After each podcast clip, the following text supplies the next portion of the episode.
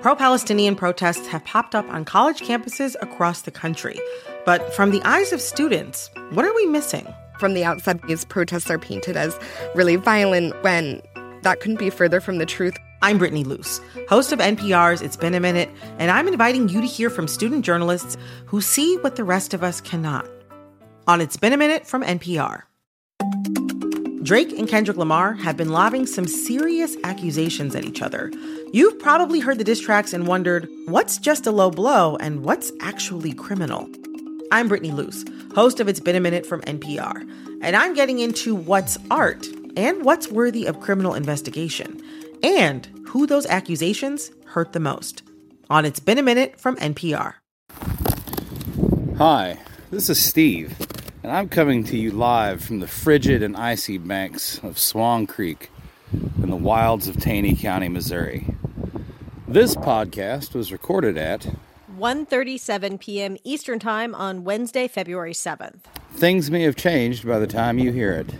Enjoy the show. I may have a blanket on my lap right now. I love it. and it's not even that cold.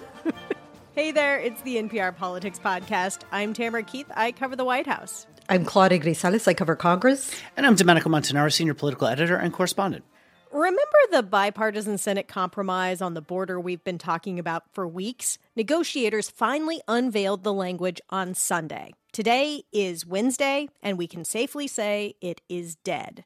The bill was negotiated with the support of the top Republican in the Senate, Mitch McConnell, but former President Donald Trump trashed it and essentially made killing the bill a loyalty test for congressional Republicans. Claudia, you have been covering this. How did we get here? Right. It was quite the journey, several months long of negotiations. There was a core group of bipartisan senators working on this plan, and they were tight lipped in terms of the provisions, but there was a lot of confidence and a lot of support there from both sides of the aisle in terms of the leaders. For example, Democratic uh, leader and Senate Majority Leader Chuck Schumer, as well as the Republican leader Mitch McConnell.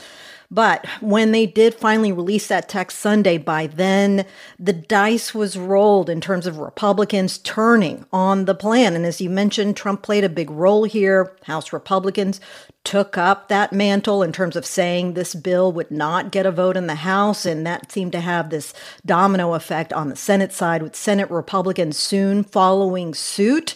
And so, what we saw play out over the course of just a few hours was Senate Republicans turning and saying they would vote no on this key procedural vote today to shut down any more discussion on this bipartisan deal. And Arizona Senator Kyrsten Sinema was one of these negotiators. She's an independent who generally eh, hangs out with the Democrats. But on NPR's All Things Considered, she shared her disappointment that the border security bill is really dead. What's been disappointing to see today are that the very folks who said that this was so critical and that had to happen are now saying that they would rather not actually address the problem at all. Claudia, remind us what are some of the things that this bill would have done? Right. So it was a $118 billion bill. So it would have, in exchange for aid for Ukraine, for Israel, and other allies, provided new provisions for the border. For example, uh, allowing the president to have emergency authority to shut down the border in essence if the threshold of migrants was hit, if a certain benchmark was hit. For example, Sinema described it as approaches. If up to 5,000 approaches were hit, then the president could have that authority to shut down the border. They were also streamlining and narrowing the asylum process where it would be a quicker process, for example, for anyone going through it, and allowing work authorizations for those who were awaiting this process. So it was a big victory for Republicans to get these kind of conservative measures in this bill. At one point, just a few weeks ago, McConnell referenced it as the best deal they could get, even compared to an all Republican controlled Congress and White House, that they would not get a better deal than this, than the one that his appointed negotiator. This is Oklahoma Senator James Lankford and other bipartisan members of this core group negotiated. Domenico, this was not a Democratic dream bill by any stretch. Didn't Republicans get what they wanted? Yeah, they did. But, you know, former President Trump would not have gotten what he wanted because he didn't want to give uh, President Biden a win here because Biden, you know, only has a 29% approval rating when it comes to his handling of immigration, according to our NPR PBS NewsHour Marist poll that's out today. Republicans have a 12 point advantage on which party would uh, do better at handling this issue. And it also rises to the top as the main issue that Republicans have and the biggest motivator then for them uh, to be able to go vote. So Trump didn't want this taken off the table. I kind of doubt that it would have been taken off the table or Biden would have lost any of the blame. But the point is, Congress is supposed to try to solve problems. And while Republicans mm-hmm. and Democrats think very differently about what those priorities should be, the priority here for Democrats was getting Ukraine and Israel aid passed. And then the concession was all of this border security uh, money and detail. And Trump just undercut it in one Truth Social post. Well, he also uh, gave a speech earlier than that in Nevada where he said, Blame me. As the leader of our party, there is zero chance I will support this horrible open borders betrayal of America. It's not going to happen. I noticed that, and I'll fight it all the way. I noticed a lot of the senators, a lot of the senators are trying to say respectfully they're blaming it on me. I said, that's okay. Please blame it on me. Please. And it looks like he's getting what he wanted. Uh, a quick fact check here, Claudia. He describes it as an open borders betrayal. Is is that accurate? And is that the view held by many Republicans who opposed it? No, it depends on which chamber you're looking at. You know, especially during the negotiations, Senate Republicans seemed to be very much on board with this plan and did not see it as some sort of open borders plan. Just the opposite. They were very much in support of it. There were some House Republicans who were speaking out against it, even as it text was being written and it was not being released, and even more so after it was released. For example, House Speaker Mike Johnson said it was worse than he even expected. For example. But no, that is not a fair characterization to say it was an open borders betrayal of America because it really did include a lot of conservative provisions in there. Yeah, I mean, let's talk about, you know, the truth serum here that Congressman Troy Nehls of Texas had last month when he was on CNN and he said whether he'd support this kind of bill. Let me tell you, I'm not willing to do too damn much right now to help a Democrat and to help Joe Biden's approval rating. I will not help the Democrats try to improve this man's dismal approval ratings. I'm not going to do it. Why would I? And I think that in an election year, that's exactly what we're seeing. Well, there was a whole lot of saying the quiet part out loud. Mm-hmm. But Claudia, I have a question because you know, in theory, yes, the House is all in for Trump, but senators have some level of independence or some greater level of independence. They appeared at least for a time, to be willing to make this sort of deal. So, what happened? Does Trump have this power over senators too, or is there something else going on here? Yeah, I think with the failure of this bipartisan deal, I think it really exposed that Senate Republicans are struggling to hold on to that independence they once held, even while Trump was president. They would be able to push against some of his demands. And we're seeing a lot more of that middle leaving the Senate. For example, Mitt Romney of Utah and others who are saying, I've had enough. the middle is just getting eroded. And we're seeing that play out for Senate Republicans at this moment, especially as Trump, you know, is the lead Republican contender to be the presidential nominee for the Republicans. And so that's going to be the struggle there for Senate Republicans going forward is rediscovering whether they have that ability to function independently from Trump going forward. Okay, so Trump has been very negative on Senate Minority Leader Mitch McConnell for quite some time now. But McConnell has pushed back. McConnell has exerted remarkable power over the Senate or over over his part of the Senate. Is he losing that? I think this was another moment where he and his grasp over his conference appears to be loosening here because McConnell once did have such a strong leadership hand over his conference. And he was even asked this week, did you misread your conference when it came to pushing for this border security deal? He said, no, I was just following the directives of my members. However, this is a really difficult moment for him because the conference went left. He went left in their direction. They went right. I mean, just making all these turns, and it really has left him in the dust. It's left a lot of people raising more questions about him. And of course, we know he's had some health issues in recent months, which do not help. And we know there are other senators who are vying to take his spot soon. All right, well, we're going to pause there and we will be right back after the break. The following message comes from NPR sponsor Saatva. Founder and CEO Ron Rudzin is proud that each Saatva mattress is made to order. Your mattress has a birth date after you order it. Nothing sits in muggy warehouses. Nothing sits in muggy basements of stores. When you order it, you're getting your product made fresh for you, and people love that. To learn more, go to saatva.com slash NPR. Why is everyone so obsessed with traditional wives or trad wives on social media?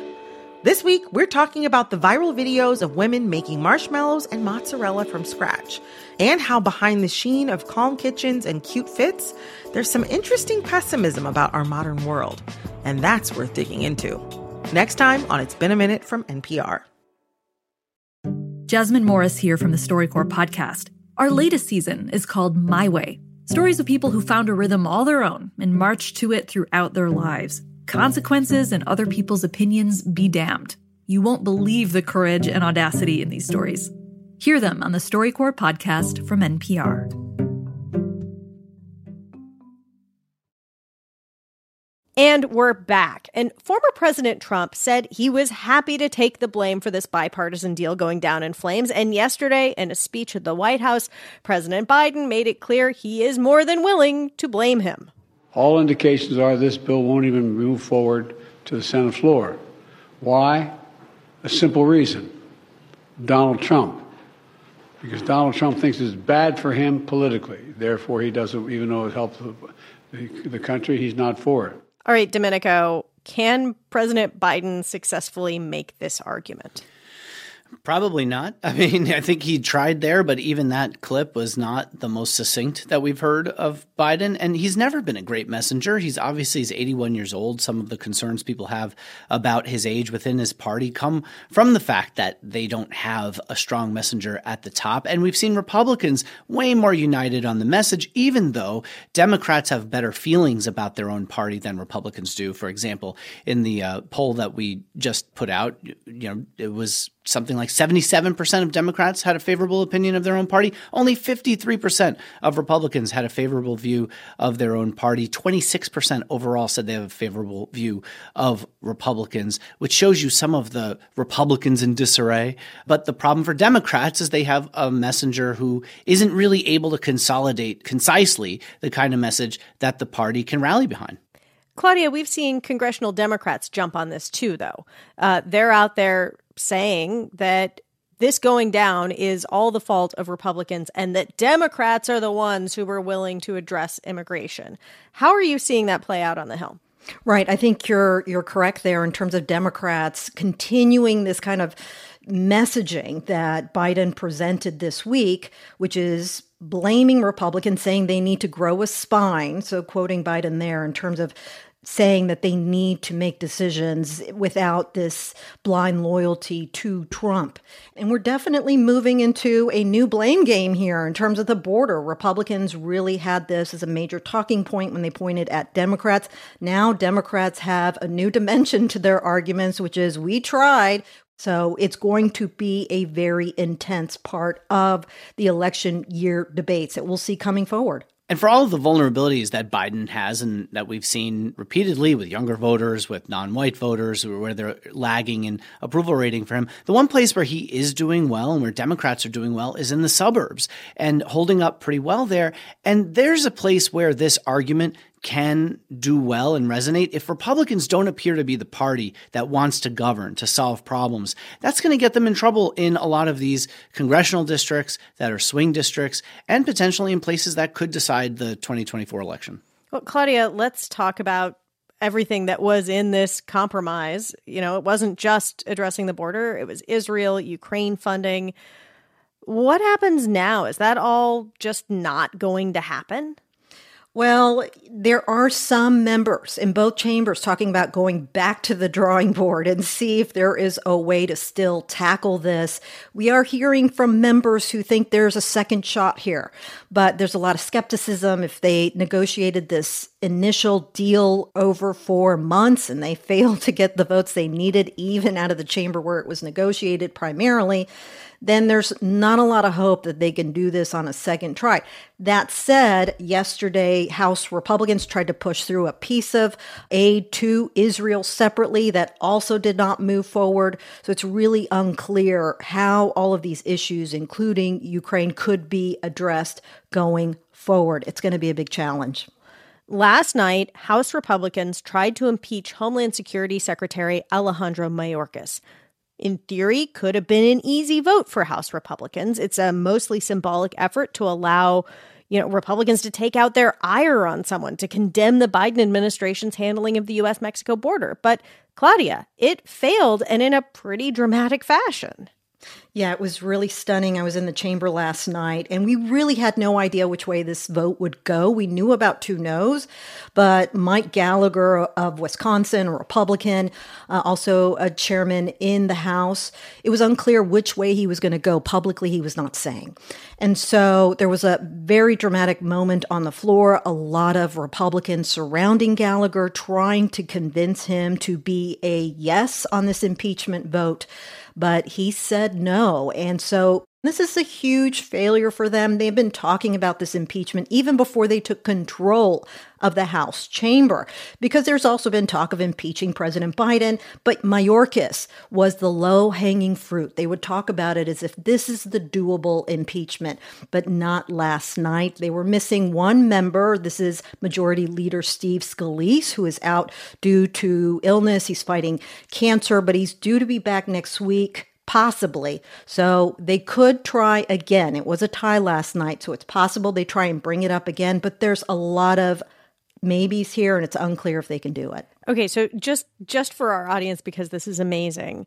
Um the the the margin of error is so small here. The the yeah. the difference between Democrats and Republicans, the size of the Republican majority is so small that there was one Democratic member where it wasn't sure whether he was going to make it or not Tell us about that. And and he is essentially him being there is the essentially the reason this failed. Exactly, because it was this tie vote, 215 to 215. Now, there were three votes lined up last night. The first one was an unrelated vote, and Al Green of Houston, a Democrat, did not vote. Uh, we were unclear at that time what was going on, and he essentially was not expected to come on the floor. Unbeknownst to some of us at that moment, he had been in the hospital that day.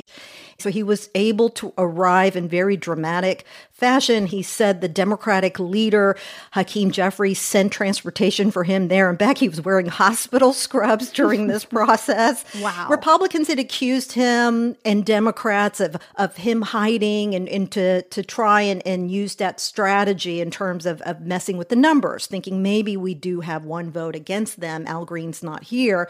And even House Speaker Mike Johnson mentioned it today. He said, I thought one of the Democrats was in the hospital. Well, surprise, he was not at that moment. He showed up. He's also a voting member, right? So, I mean, if he was in the hospital and wanted to show up, he could show up. I exactly. mean, the fact that Mike Johnson, the speaker, couldn't count the votes and really know and bank on the fact that he had enough, not depending on the fact that you had a Democrat in the hospital. I mean, that tells you how razor thin these majorities are. And really, I mean, we've the story of the last 15 years with the Republican Party have been weak speakers. And and my question as we close out this pod is is Congress basically done governing for the calendar year 2024? Is this it? Well, it's possible they address the spending issue. Outside of that, it seems that they may be done for the rest of the year, especially as the election year takes hold of all of the oxygen in the room. You know, it is worth taking a step back to sort of realize the fact is, you know, like our poll showed, immigration is the number one issue. It's been the binding gel of the Republican Party on culture issues for the better part of the last decade. And this has been their top priority to say we need more border security, we need more agents, we need more deportations, we need to curtail asylum. They were given all of that and still couldn't get it over the finish line, couldn't agree to it because the head of their party essentially told them not to. That is not a good faith negotiating partner and really makes it difficult to see how and what Republicans would do if they're in charge and what they would actually do to govern. And that is the show for today. I'm Tamara Keith. I cover the White House. I'm Claudia Grisales. I cover Congress. And I'm Domenico Montanaro, Senior Political Editor and Correspondent. And thank you for listening to the NPR Politics Podcast.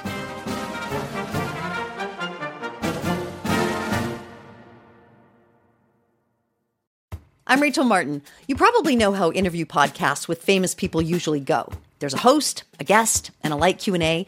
But on Wildcard, we have ripped up the typical script. It's a new podcast from NPR where I invite actors, artists, and comedians to play a game using a special deck of cards to talk about some of life's biggest questions. Listen to Wildcard wherever you get your podcasts, only from NPR. You care about what's happening in the world. Let State of the World from NPR keep you informed. Each day, we transport you to a different point on the globe and introduce you to the people living world events. We don't just tell you world news, we take you there. And you can make this journey while you're doing the dishes or driving your car. State of the World podcast from NPR. Vital international stories every day. On the Code Switch podcast, conversations about race and identity don't begin or end with the news cycle. That's because we know race and identity impact every person and influence every story. We're getting into all of it with new voices each week on the Code Switch podcast from NPR.